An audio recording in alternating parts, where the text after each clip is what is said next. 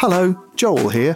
I've got a new book out. It's called Be Funny or Die How Comedy Works and Why It Matters. And it's about how comedy works and why it matters. Why human beings tell jokes and then what that tells us about being human beings. So, if you're a human being and you enjoy laughing and then want to know what the hell's going on with that, it's probably a pretty good book to read. It's called Be Funny or Die. It's in shops. You can buy it. Hiring for your small business? If you're not looking for professionals on LinkedIn, you're looking in the wrong place. That's like looking for your car keys in a fish tank. LinkedIn helps you hire professionals you can't find anywhere else, even those who aren't actively searching for a new job but might be open to the perfect role. In a given month, over 70% of LinkedIn users don't even visit other leading job sites. So start looking in the right place. With LinkedIn, you can hire professionals like a professional. Post your free job on linkedin.com/people slash people today. Planning for your next trip? Elevate your travel style with Quince. Quince has all the jet-setting essentials you'll want for your next getaway, like European linen, premium luggage options, buttery soft Italian leather bags, and so much more. And it's all priced at 50 to 80% less than similar brands. Plus, Quince only works with factories that use safe and ethical manufacturing practices. Pack your bags with high-quality essentials you'll be wearing for vacations to come with Quince. Go to quince.com slash trip for free shipping and 365-day returns.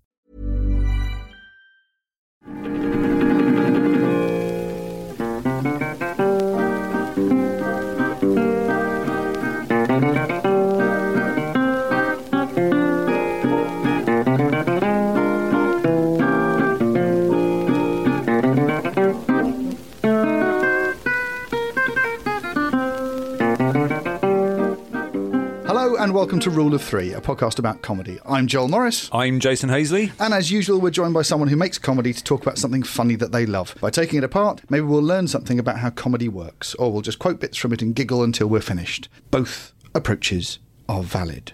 Our special guest today is the marvellous Sarah Morgan. Hello. Hello, Morgs. Hello. Hiya. She's been discussing So- her fear so- of people tapping.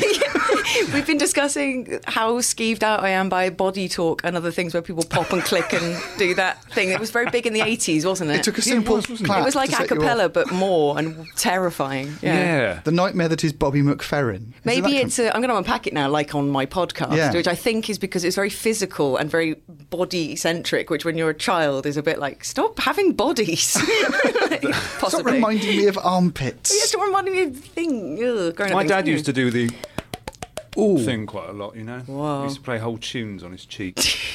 That's that's just dadness. At some point, as a dad, you become a musical instrument and pom pom pom around the Yeah. house, don't Yep, you? yep. Mm-hmm. I find myself doing that, tapping tapping on steering wheels while at traffic lights. Yeah. going Yes.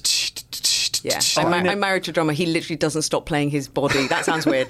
yeah, cut that. Keep that bit, keep that bit. Have you been working today? I have been working today. I've been at uh, Ball Place for the BBC Writers' Room Oh, doing my little. there. Yeah, it's lovely. I like. They invite me to go and do my little dog and pony show about how to write a sitcom family. Uh, Oh. yeah. We've So- we've borrowed that so many times on this. I, I do actually- credit you because it's not yours. I know it's Mitch Hurwitz's, but it kind of belongs to you. It, it, well, I feel like I, I, in a way, like I sort of popularised it amongst the comedy community in the UK, a bit like sort of Rufus Wainwright's version of Hallelujah, Yeah, or you- Alexandra Burke's version of Hallelujah, whichever you prefer. It's yeah, uh, but uh, it, it's funny you mentioned that actually because y- you may not want to keep this in. I don't know, but did you know there's a rule of three drinking game? Is there? Yeah, we're long friends. I'm a fan of the show. Uh, other members. What of you the mean com- about this about this podcast? podcast? Yeah. What? Yeah. So it's two uh, comedy writers who we know and love. Who I've asked if I can name them, and they said if you find it funny. So. All right, let's see. But they have a they have a they have a sort of drinking game with the things that come up on on uh, on Rule of Three. One of them is Joel slightly butchering the matriarch patriarch crossman and Yeah, clown getting it wrong. paradigm Yep. and saying uh, things like taking the uh, front off the watch. Yep. And uh, John Cleese is the headmaster. Yep. Uh, the first thing you're allowed to like on your own. There's a, a sort Yep. of list of things, and my favourite one is when Jason doesn't say anything for a while and then just goes, "It's fucking funny though, isn't it?"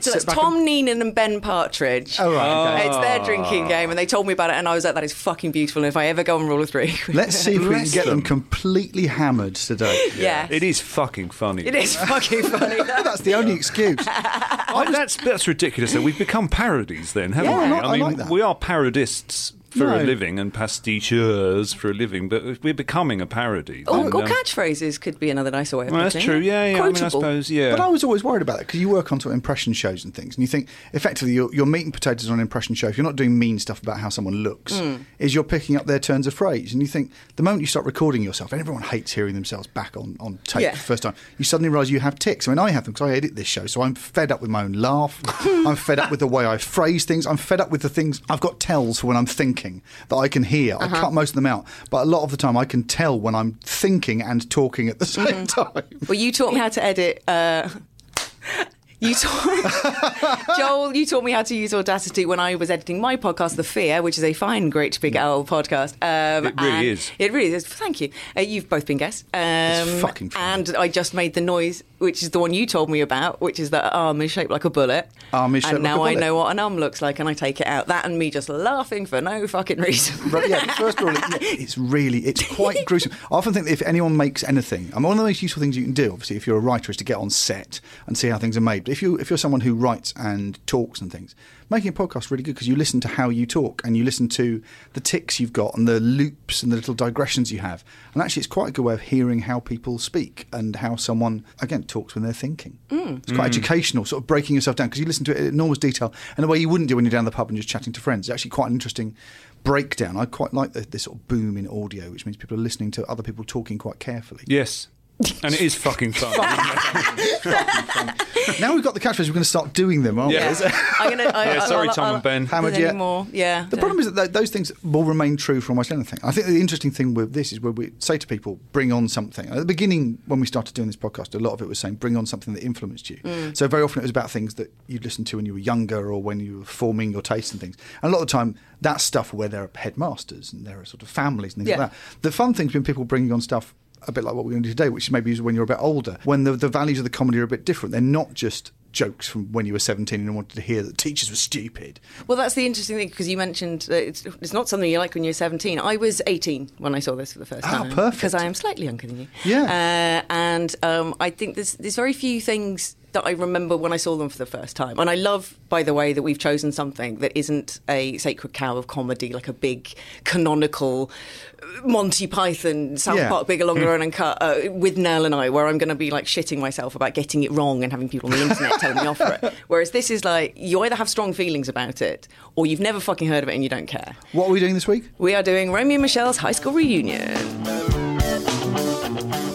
Take this pink ribbon off my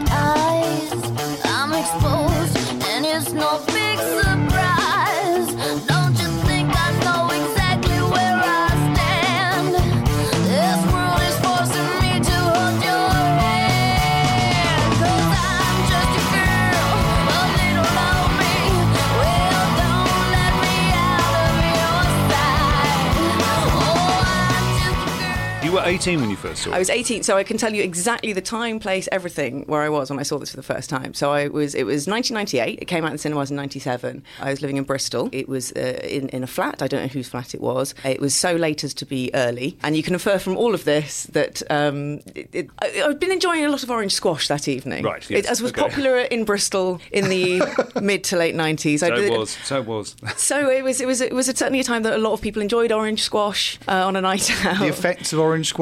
The Ribena Tooth kind, there Yep. were Robinson's Barley Water. They were all very popular uh, amongst the youth in the 90s. And uh, I was in a flat in Bristol and I was sort of surrounded by people who were sleeping off the effects of tomorrow's orange juice. And I was awake and I was the only person awake in this flat full of people. And I looked over and next to the telly were those two great big blockbuster VHS cases that were about the size of a ship. They were massive, like a like a tr- like a pair of trainers, like Yeah. enormous, Huge Spice. Girl shoes. Yes, exactly. Yeah, like big buffalo trainers. Um, and I was awake, and uh, the orange squash hadn't quite worn off, but I knew it was coming. So I watched the two films, and one of them was Austin Powers' International Man of Mystery. Yep. Still a, a fantastic film.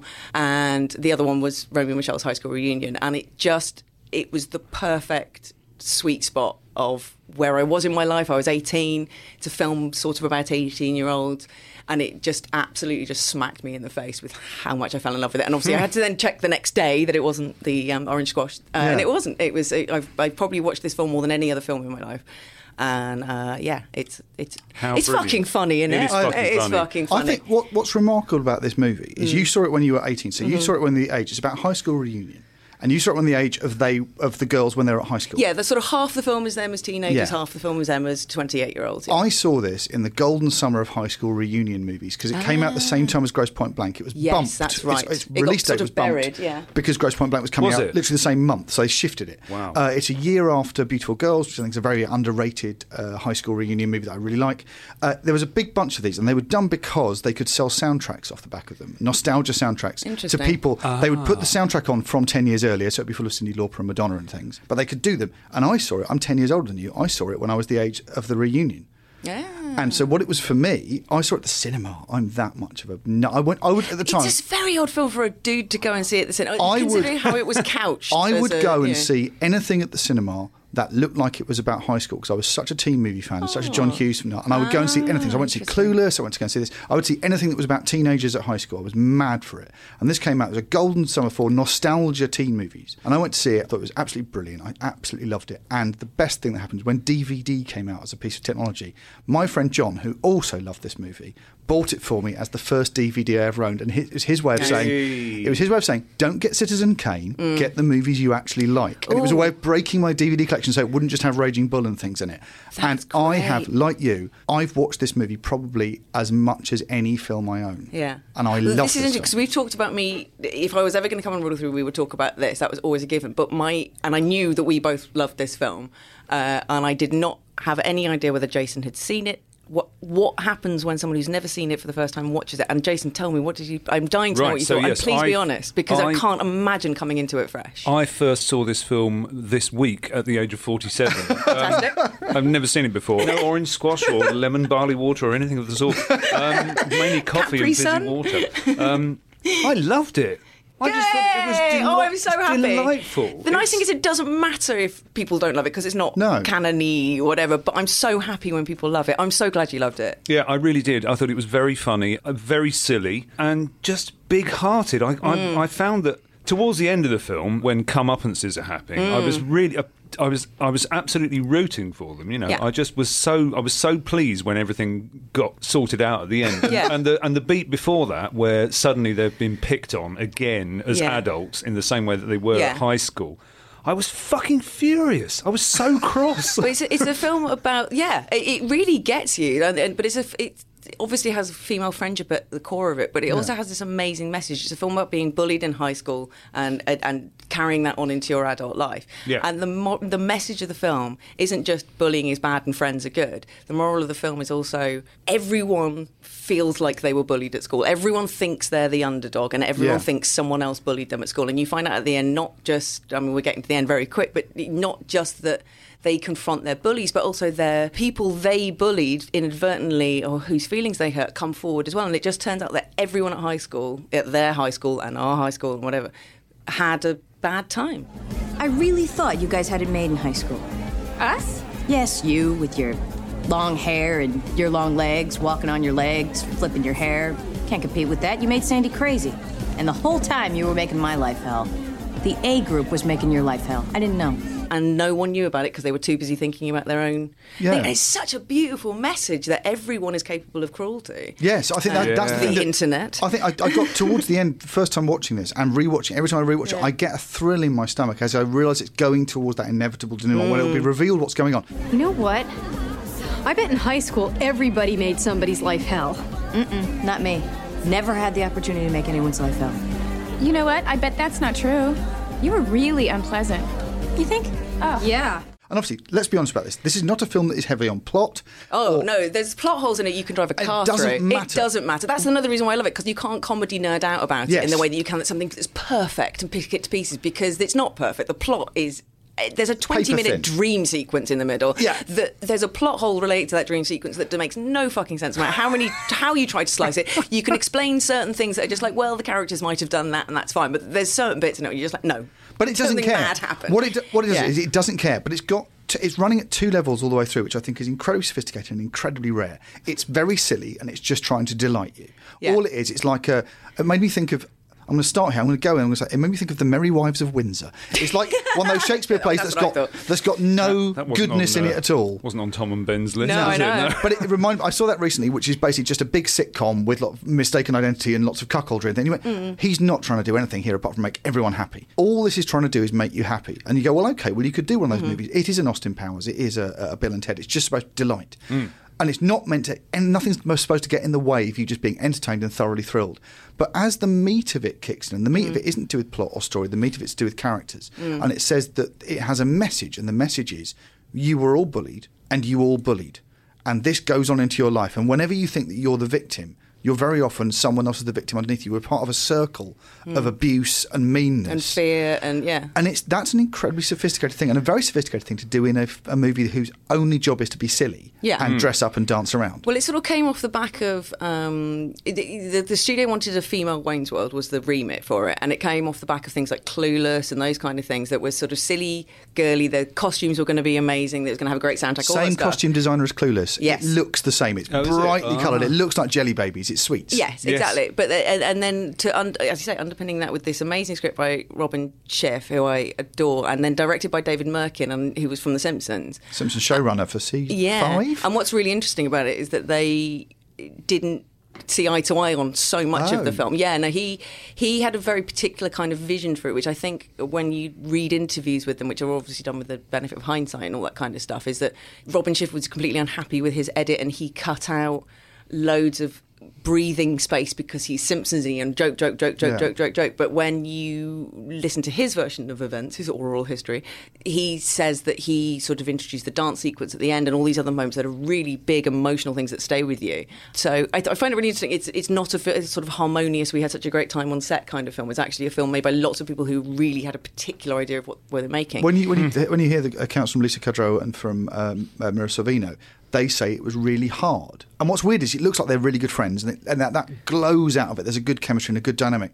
But they said there were loads of takes. Nothing was done in one take. There's improvisation was at the mm-hmm. end of when you'd nailed the take, you were allowed to mess around. But it was a very disciplined, very mm-hmm. complicated, big shoot. It's a 17 million dollar movie, which is a, a reasonable budget and for a most of the money was spent on the soundtrack. Yeah, Cyndi Lauper. I think it cost two hundred and forty thousand dollars to Yeah. get time after time, Which is worth every penny. When we get to it, when we get to that bit, it is worth every penny. But Like, yeah, it- it- that is to do with, with giving it an atmosphere and giving it a feel. It's a movie that's all about feel, and you buy that feel Mm. from beat one when you first meet the girl. Should I- we summarise the plot for people who Yeah. might not go and watch it? And if you don't go, do go and watch it, and you don't love it, it's fine. Maybe it's just not for you. Maybe you're it's just fine. But i if you it's know, a film that belongs to people, I think. It really does. I think it's a bit like when one of the strange things that happens to, to canonical comedy films. And I was I was going to say something. I will say something that I will stand up.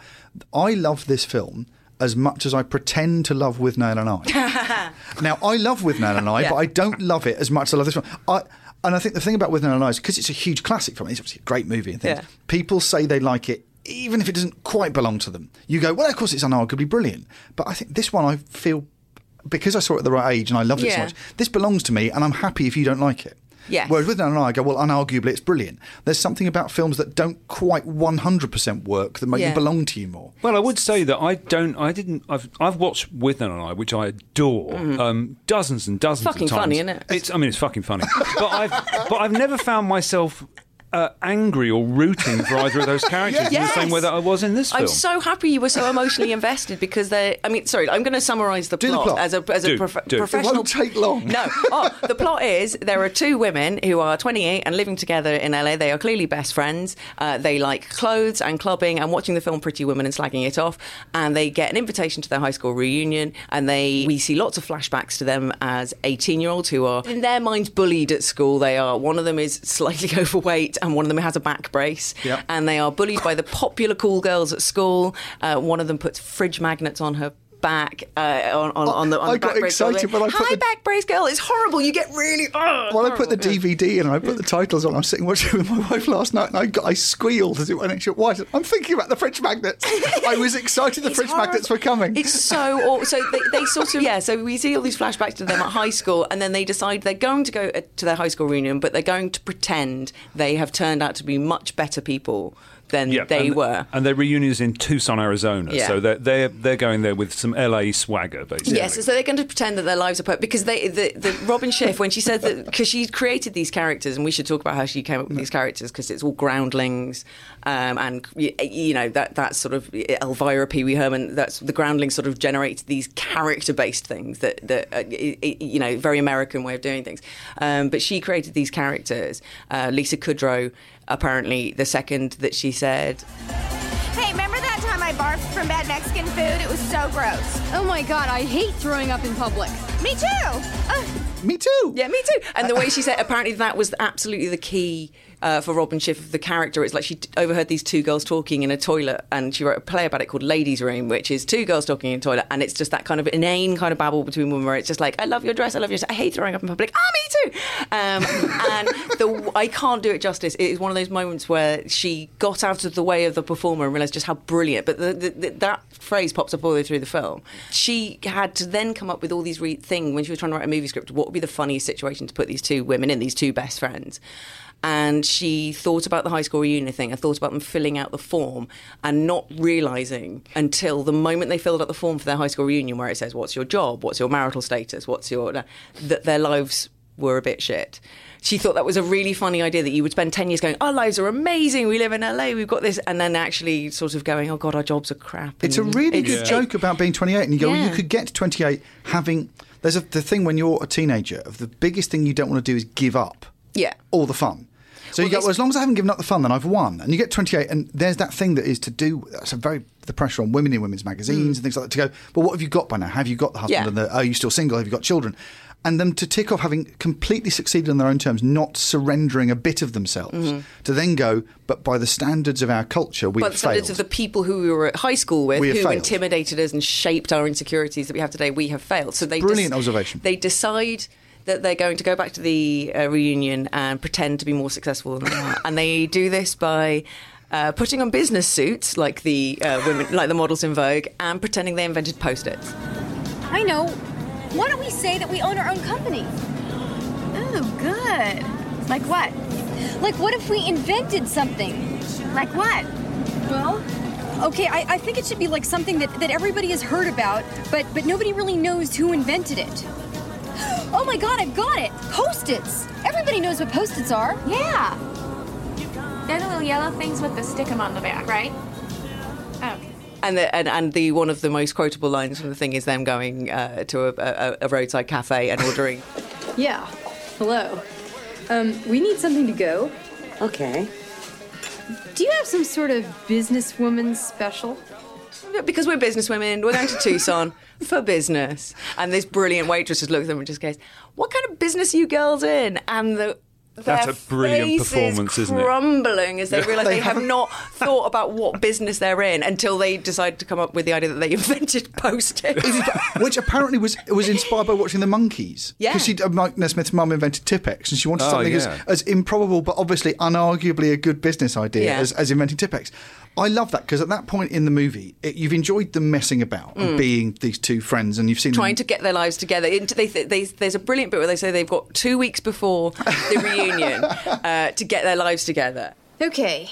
Well, the reunion is still like two weeks away, right? Right. And all we really need is maybe some like better jobs and boyfriends, right? Yeah. But okay, if those things were so easy to get, wouldn't we already have them? Well, I mean, we never really tried before. I mean, we never really had a good enough reason like going to a reunion to motivate us. That's true.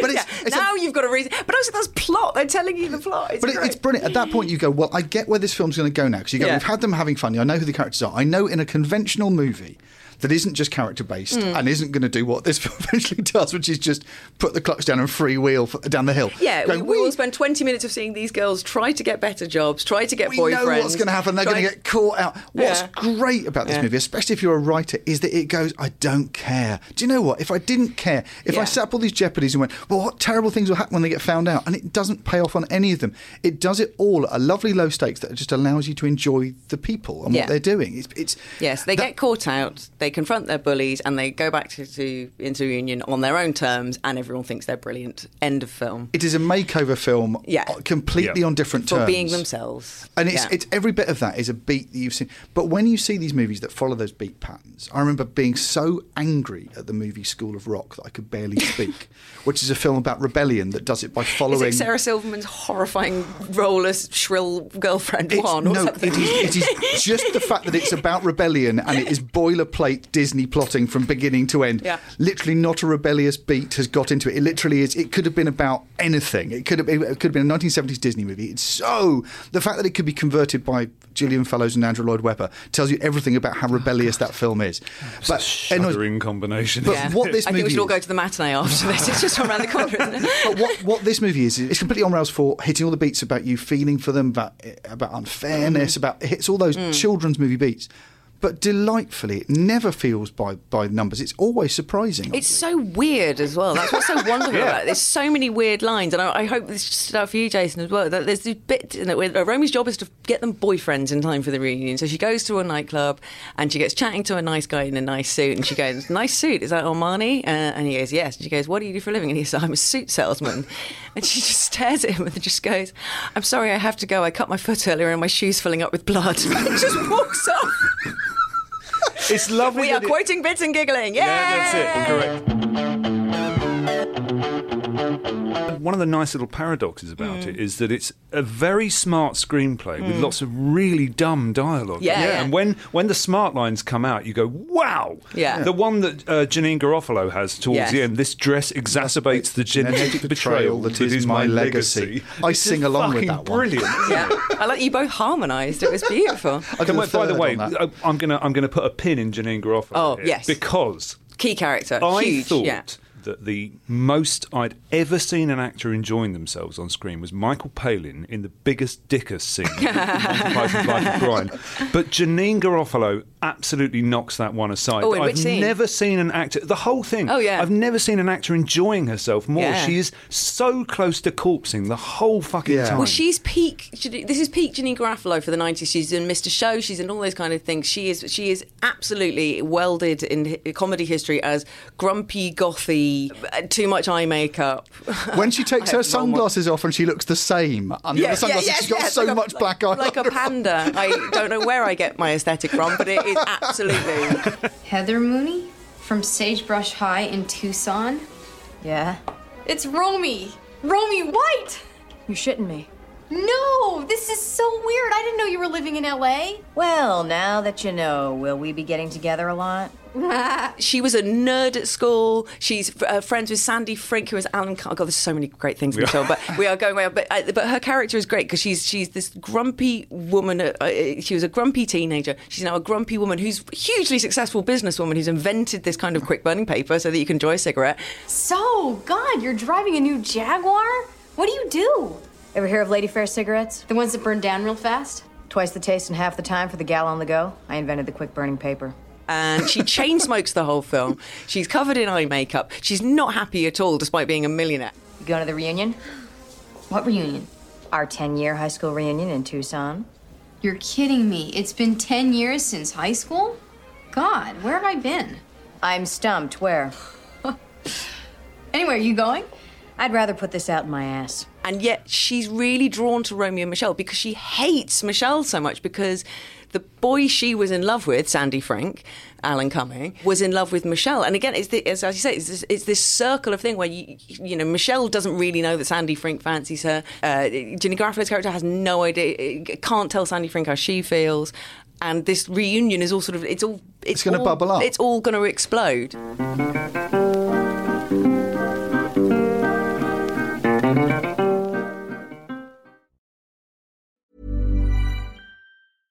Hey, I'm Ryan Reynolds. At Mint Mobile, we like to do the opposite of what Big Wireless does. They charge you a lot, we charge you a little. So naturally, when they announced they'd be raising their prices due to inflation, we decided to deflate our prices due to not hating you.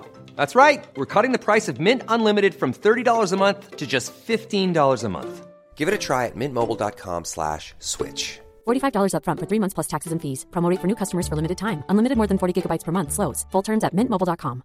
I'm Sandra, and I'm just the professional your small business was looking for. But you didn't hire me because you didn't use LinkedIn jobs. LinkedIn has professionals you can't find anywhere else, including those who aren't actively looking for a new job but might be open to the perfect role, like me.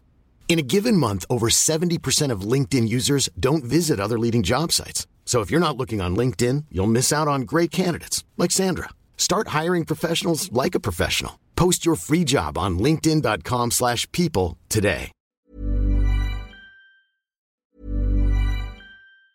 Mom deserves the best, and there's no better place to shop for Mother's Day than Whole Foods Market. They're your destination for unbeatable savings, from premium gifts to show-stopping flowers and irresistible desserts. Start by saving 33% with Prime on all body care and candles. Then get a 15-stem bunch of tulips for just $9.99 each with Prime. Round out Mom's menu with festive rosé, irresistible berry chantilly cake, and more special treats. Come celebrate Mother's Day at Whole Foods Market. Hey, it's Danny Pellegrino from Everything Iconic. Ready to upgrade your style game without blowing your budget? Check out Quince. They've got all the good stuff shirts and polos, activewear, and fine leather goods, all at 50 to 80% less than other high end brands. And the best part? They're all about safe, ethical, and responsible manufacturing. Get that luxury vibe without the luxury price tag. Hit up quince.com slash upgrade for free shipping and 365 day returns on your next order. That's quince.com slash upgrade. When you make decisions for your company, you look for the no brainers. If you have a lot of mailing to do, stamps.com is the ultimate no brainer. Use the stamps.com mobile app to mail everything you need to keep your business running with up to 89% off USPS and UPS. Make the same no brainer decision as over 1 million other businesses with stamps.com. Use code PROGRAM for a special offer. That's stamps.com code PROGRAM.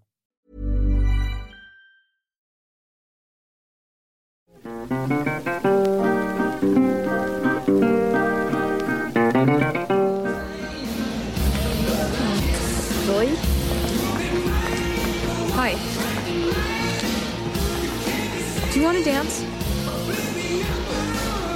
I mean, uh, it's just because this song is like so great. Mm, never mind. Unless, you know, you, you want to. Yeah, I mean, y- sure, why not? It's got really simple romantic lines in it Mm. that are enormously complicated once you start to untie them. You go, well, actually, in terms of playing the characters off, off each other, it's quite complicatedly drawn. Mm. There's a lovely Alan Cummings said something brilliant about his part. He went, "Oh, I get to play the girl."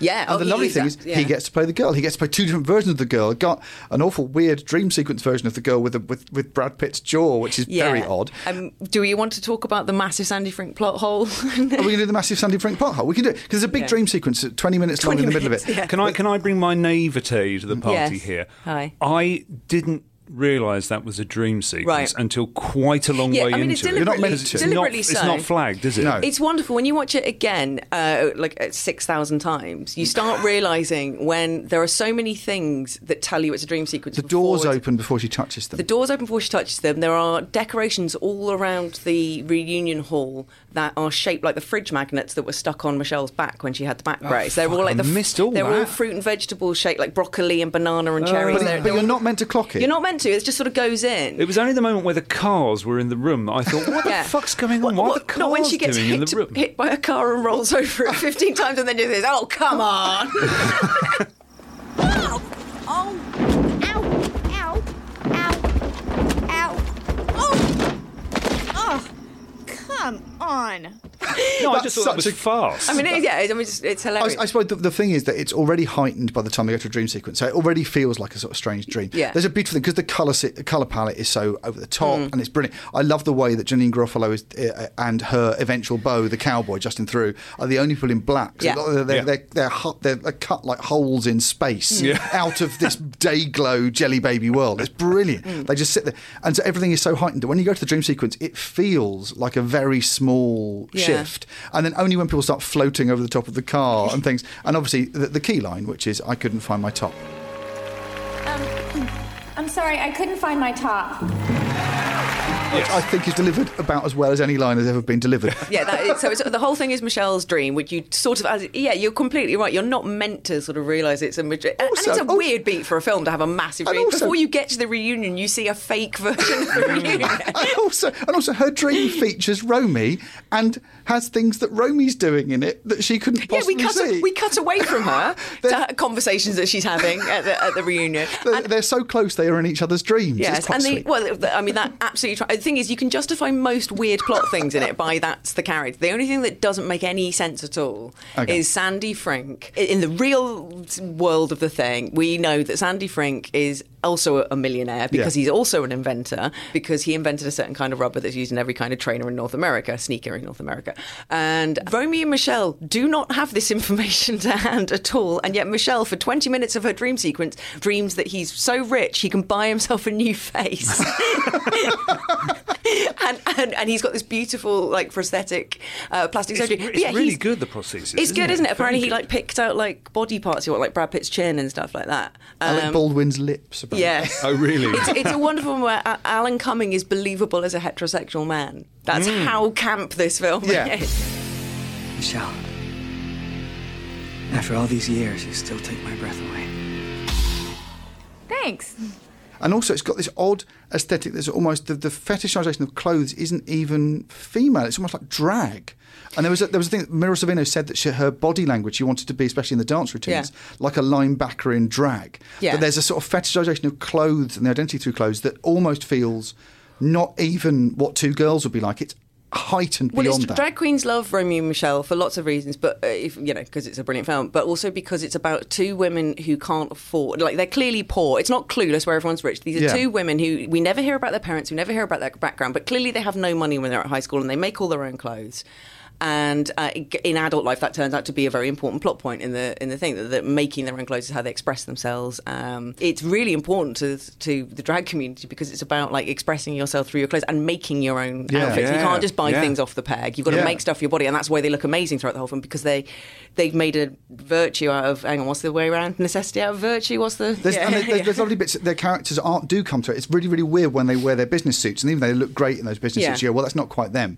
And at the end of it, there's a lovely detail that Mira Sorvino asked for Star Trek detailing in her Hmm. in her final prom dress because she's a big Star Trek nerd. Every bit of it is about them expressing themselves. Well, It's there's when they when the when we see the first prom. Uh, the, when they're 18 and they are graduating from high school, and everyone else, as uh, Michele puts it so beautifully, everyone else, all the other wi- girls are dressed like they're going to a hoedown. Yeah. They're all wearing flouncy, boring bridesmaids dress kind of prom gowns, and Romy and Michele are dressed like 1989 Madonna. two Like- two Two Madonnas. yeah, different two, Madonnas. two different Madonna. looks. Madonna. Uh, yeah, It- it- you look so good with blonde hair and black roots. It's not even funny. Again, don't know where I get my aesthetic from, but what, what's lovely about it, and it's building towards the fight. When Yeah. you're thinking, how would you how would you plot a film like this that is deliberately light on plot and light Mm. on? Obviously, you want all those brilliant denouements and payoffs and, and, and Yeah. punishments. Things all pay off beautifully. It's really cleverly done. yeah, the But- bullies. Are, we should. We haven't really talked about the bullies. and they are horrible. They, they put fridge magnets on their back. They steal their food. They They're very torture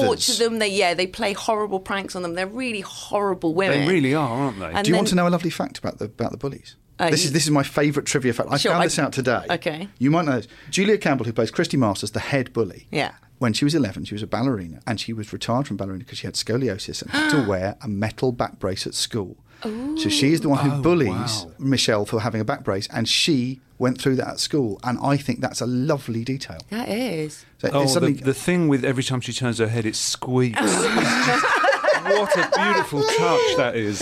Hi, Michele. Gee, Michele, you're looking really lovely today. Okay, see you in biology.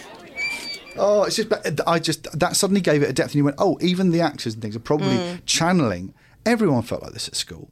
It's, it's incredibly empathetic about what it feels like to be excluded. That lovely thing where they're describing who is the A group, who is the B group. Yeah. Were we the C group? We weren't even the C group. Yeah, there was we the were drama group. There was loners. this group. There They, was, yeah. they, they just end up being in the background of the high school photos, don't they? yeah, Yeah. all of the, all the t- yeah. They're Oh, not that lovely line. Do you remember the fuss we had about getting our high school photograph taken together, getting the yearbook. They're the only people who've got a photo with both of them in because they're they are in that lovely situation which you do in a, in a especially in American high school where it's all very hierarchical. Where if you've only got one friend, then that'll be inseparable because that's your gang. That's your group, yeah.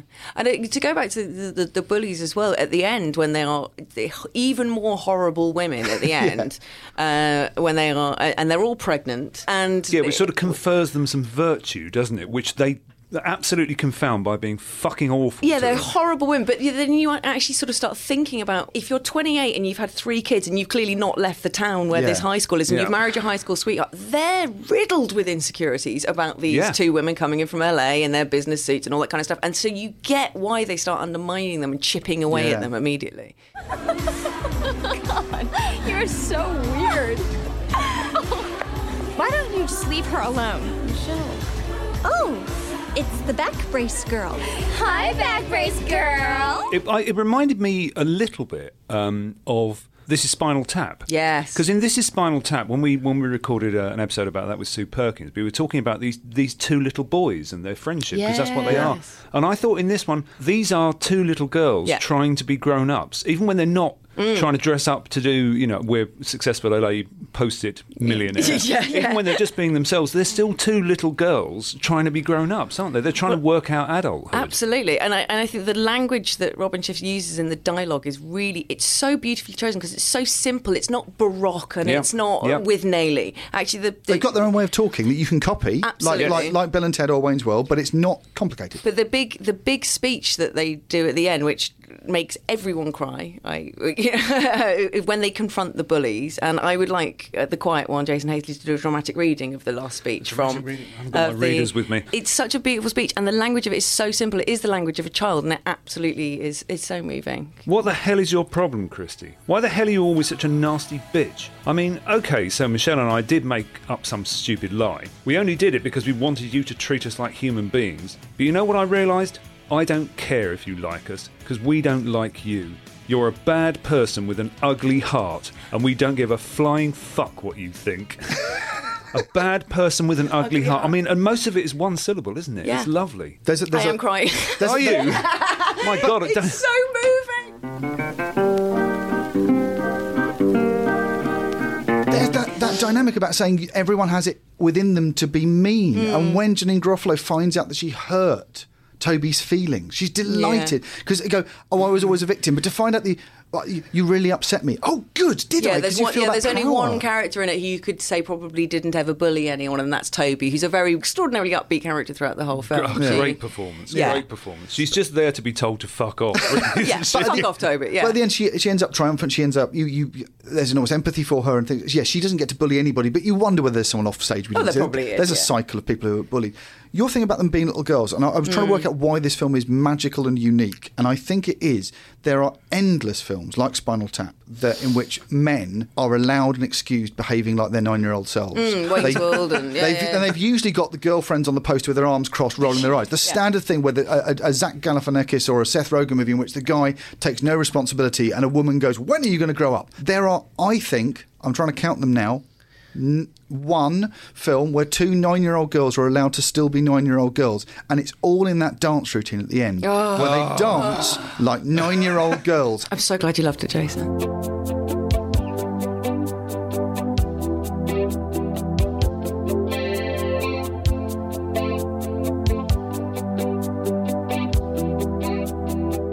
Worth every penny of the quarter of a million dollars that Time After Time cost. It is beautiful. It is so preposterous and gorgeous. Yeah, it? it's move. It makes you feel everything at the same time when We you watch that dance. do it We can't do justice. it. Watch it. Watch Oh, the film. but it it- is. It's wonderful. It's about the two friends. It's Alan Cumming somehow magically. It's not the dream sequence. It's actually meant to be real life. He actually know, knows all the moves that they're Yeah. doing. But they're, they're, they're, together but apart. Yeah. There's a brilliant thing where Lisa Kudrow is just, it takes you a while to notice, is just posing because she's not a natural dancer, so Mm. she just poses and is like a model. And uh, Mira Sorvino did ballet class as a kid, so she's jumping Mm. around in her in her bare feet, doing pirouettes. Like it happens at Christmas where you get kids round and they say, I'm Yes, going to do a show it's for you. Exactly like children Yeah. dancing at a And- wedding. In fact, Oh, if I am ever at a wedding and time after time comes on, find me. we will do. I know every move.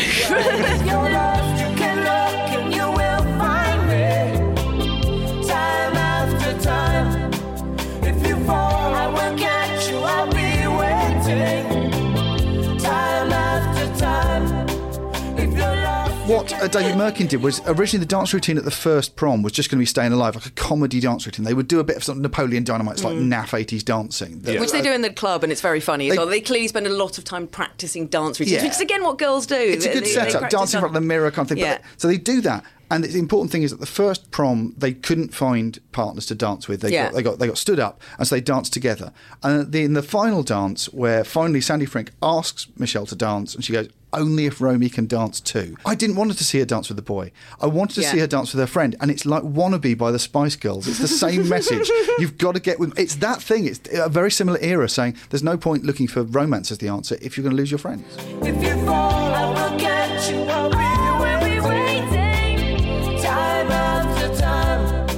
Well, the, the, the fact that it you, you could never in a million years describe this as a rom com, a heterosexual rom com. It's a No. it's a story about the romance romance between two women, you know, platonic, non lesbian. They say made that very clear at the beginning of the film. Uh, Only if, only if we're still single at 30. yeah, exactly. Ask me again. Yeah, ask me again when I was yeah, and it's so thrown away that line. There's no, there's no like uh in it. It's just like, oh, the idea of sleeping with a woman skews me out. But ask me again when I'm 30. Sure, okay. uh, uh, and and then it's never touched on again. They're just in love with each other. They're just a loving couple, uh, heterosexual life partners. But the it's not a rom com between, even though uh, Michele gets together with Sandy Frink. Spoiler alert. It, from the beginning of the film, it is very obvious that these two women don't care about anything except each other. Probably coming from broke backgrounds, they want they want to have money and security.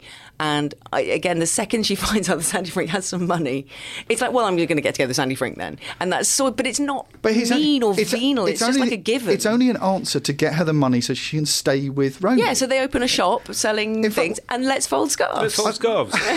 final line. That's as good as nobody's perfect as a final Oh. line. Let's fold scarves. Okay. There's, there's a brilliant line in one of the dream sequences where it suddenly cuts to 70 years later and they're old. Yeah. And she's with Sandy Frink and they're both old and aging makeup. And he goes, Were you were you terribly unhappy? No, just lonely with no one to talk to.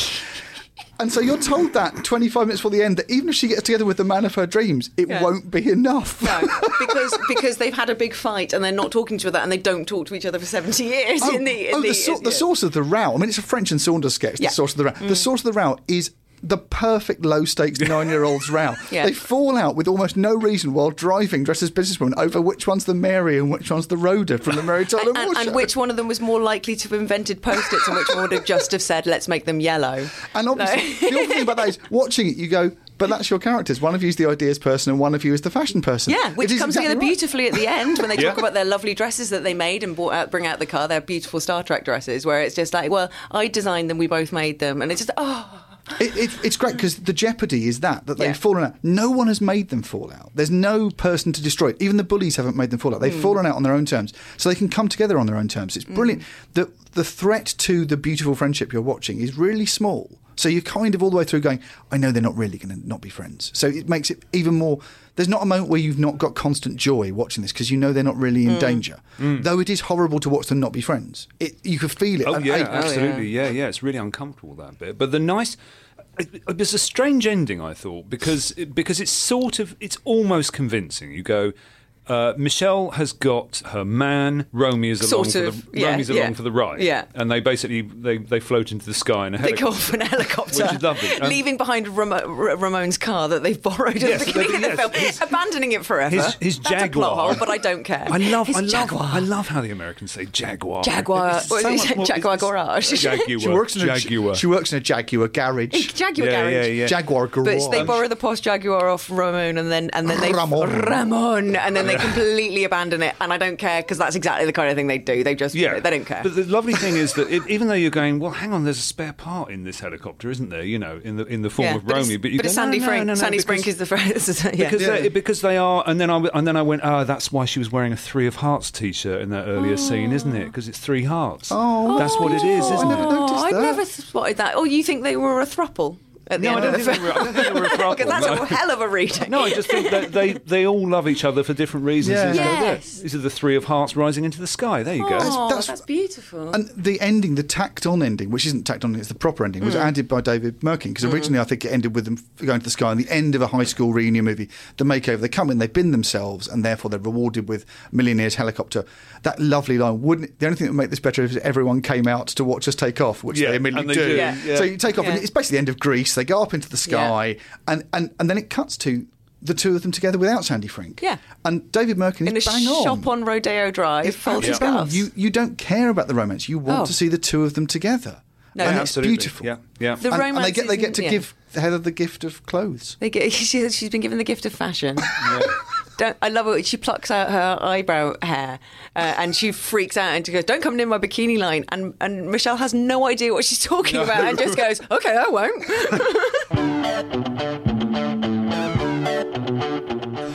Can we? Sorry, can we just do? They are brilliant. The two of Ah. them. I really, really love Lisa Kudrow. I think she's absolutely brilliant. Mm. Uh, and Mira Sorvino, I thought was fantastic So. I loved her in, in things. She'd won an Oscar by the time. Yep. This is And a her Golden Globe. This Yeah. is her Oscar follow-up film for Mighty Aphrodite. And again.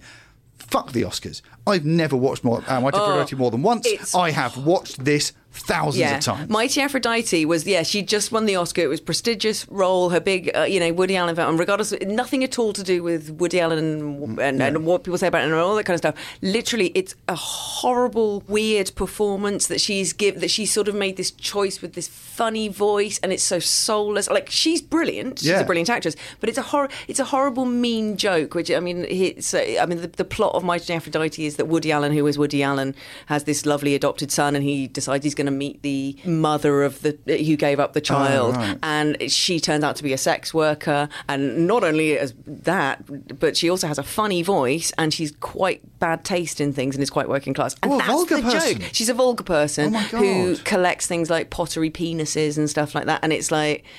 That's the joke. It's a snob- horrible. snob It's comedy. horrible, and, and he sort of does this Pygmalion thing, trying to make her over so that when the son seeks out the mother, and it's it's such a Oh, okay, horrible, okay, mean-spirited role. She's brilliant, creeped out now. but then I love that then her next role was this, and she must have had to wrestle with, am I going to do another? Idiot character. She was going out with Quentin Tarantino when they made this film. There's a red apple cigarette sign in the background, which means that it's part of the Tarantino. It's happening in the background of Pulp Fiction. Yeah. This is fantastic. Yeah, yeah, yeah. Wow. but they are Oh, so man, this thing's got tentacles, know, isn't right? it? but they are There's so, so good many together. layers. They are so good together. It's Yes. such a beautiful piece of casting, and it is. It's a buddy movie, and Mm. again, there aren't many female buddy movies. It, I was I was listing the ones that, that people that are widely available and you can watch and watch again and again. It's Mm. Thelma and Louise and this, Mm. and you start. And they running don't have to die at the end. yeah, it's No. brilliant. Yeah. It celebrates it, and it's what we, what feels odd about this is it is unique, and you think this works. I Mm. could watch dozens of these. I've certainly watched dozens of the boys' version of this.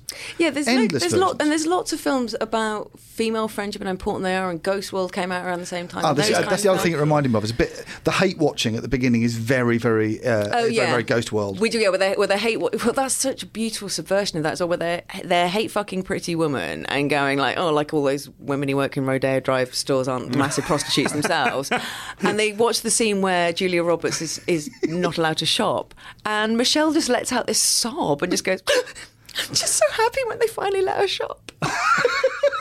and it's true. And it's, but it's also it's the beginning of that movie. What it says is this is the tone of this movie. This is who it's for. Yeah. You can see yourself reflected. If you hate Oh. Watch Pretty Woman, this Yeah. is for you. You're in it. You don't have to be an airhead. You don't have to be. It's Mm. it's got the same accessibility of saying if you like these guys and they're very likable. The first thing to see them do is something you do at home. Yeah. This understands that once you've got the carriage moving with those two characters Mm. in, you can just leave it. You don't need complicated plot or anything. Just want to watch them.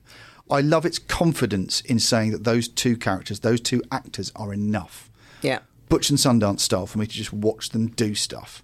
and Mm. it, and it's such a simple message, which is that, you know friendship's important, which is you know always a message worth saying, but also that that everyone is an underdog. Yeah. Everyone thinks they are an underdog, and everyone has the capability of hurting someone and healing someone.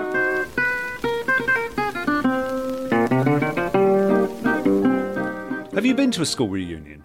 No, Have you not? God no. I went to one a few years ago. I've Um, literally burnt all my bridges on that front. I waved goodbye to Bristol, set fire to the Severn Bridge, and I've never been back. Don't you want to go back and find out who you bullied?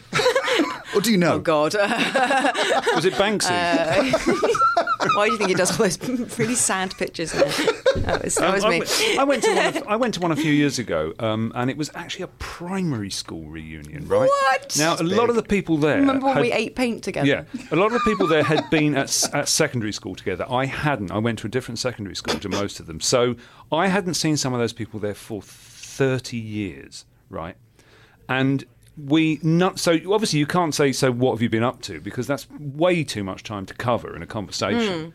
So we just go to what, what did you do today? You know, how are you getting on? Had a few drinks, and by the end of the evening, we all absolutely loved each other. We were all so Oh. pleased to see each other again. Oh, It's a great thing. It's like that's you know that it has that kind of that core of friendship thing. It goes, it's never gone away. Last time I saw you, you were eleven, and now you're however old you are now, and you're lovely. but that must be like a chemical memory, like something primal. Because you're not going to like, oh, remember when we built that Lego No. Lego No, we couldn't. Robin Hood forest together? there was like not- you just wouldn't. There was someone there who said, "Don't you remember that um, that you, we once went into uh, there was a, a a large concrete pipe down where some building was being done down by the river, and we went in there. We must we must have been about eight, and we kissed, and then I ran away. And I that said, was "No, the film I've got, It." I've got no recollection of this whatsoever. No, No. nothing. But it was just lovely to see everybody again. And you got off with them in a concrete tunnel. yeah. Did you lose weight? Actually, I have been trying this new fat free diet I invented. All I've had to eat for the past six days are gummy bears, jelly beans, and candy corns. God, I wish I had your discipline. Should we have some American sweets? Yeah, I bought in some. Oh, I man, bought some that- of Romy and Michelle's favourite food. I did the diet thing. That, um, Yeah. that bit where they give up dieting, and then there's that shot where the camera just crawls across the biggest mountain of candy you've ever seen, and they're both sitting there stuffing themselves with I don't know what it is, and in the background there's a cat eating a cake. yeah, the cat never gets They mentioned again. abandoned the cat. But yes. Anyway, I bought red rope, Riz- uh, red rope Rizzlers, red rope Twizzlers, and um, um, candy corns. I've never had candy From corns. the and horri- actually, the, isn't the rule with American sweets is if you didn't grow up with them, they, they're They're not nice. They're horrible because it's all about nostalgia. I gave some Americans some uh, shrimp once, foam shrimp. They were Oh, yeah. very unhappy. This is horrible. It's all to this is all nostalgia and nothing else, but candy corns quite nice. it is. I mean, yeah, those shrimps are an acquired taste, aren't they? Just an odd thing to explain to someone. I know they're, they're sweets, but in the shape of shrimp. I wonder if you haven't had them before you're an adult, whether you look at them and your brain is going, "But shrimp." Uh, I'm expecting. I just. I'm expecting Yeah. seafood, and Yeah. all I'm getting is a kind of weird, sugary, foamy. Oh thing. god, I'm getting an American sugar rush now. That didn't take long. Whoa. Nice. Normally, you have to choose one or the other. Yeah. You can either watch a harrowing film about about teenage um, Mm. bullying, or you can watch Ferris Bueller. And Romy Michele's is kind of magically Romy both. Michele, apart from the odd F word, is is literally a children's film. Mm. It's not even sexy, even though they're talking about romance and there's a couple of sort of vague references. To, it's just it's sort of sexless. It's a sexless friendship film. It's that weird thing when they're doing, even the costume design when they're doing the gym stuff and they're wearing Yeah. literally the sluttiest outfits you could wear to go to the gym. But they're like it's Bar- not sexy. No, they're Barbie dolls. They're wearing Barbie costumes. They're wearing what what you'd put Barbie in if she was going to the gym, like a little strappy top with anchors on. And, Fitness and Barbie. Yeah, yeah. It's really, it's really odd because it They are business Barbie. Oh my god. She looks so much like business Barbie. Um, uh, Lisa Kudrow in that bit. Fucking hell, yeah. Oh, all it is is made. This is just made of heart. hmm That's why I love it. That's why I wanted to do this for this and not, uh, you know, some big complicated comedy thing where we were going to have to hold it in our hands, very fragile, and look at every facet. because it, because it's just made of heart and it's made of, of love and it's it's it has no purpose apart from to delight you. Mm-hmm. The number of times I've read reviews of this, it gets sixty two percent on Rotten Tomatoes. You get- Two stars on Empire. I read the review the yeah, other day. and it's just it's a film that people go. Some bloke just going, oh, I don't really like it. It's about some airheads and I didn't really Yeah. understand it. It's like, it's not for you. It is totally dismissible, but that's incredibly brave. Because what you'd normally do is halfway through the process, you'd go, "We better put some meat in this," and they go, Mm. "No, no, it's completely purged of anything apart from delight and air."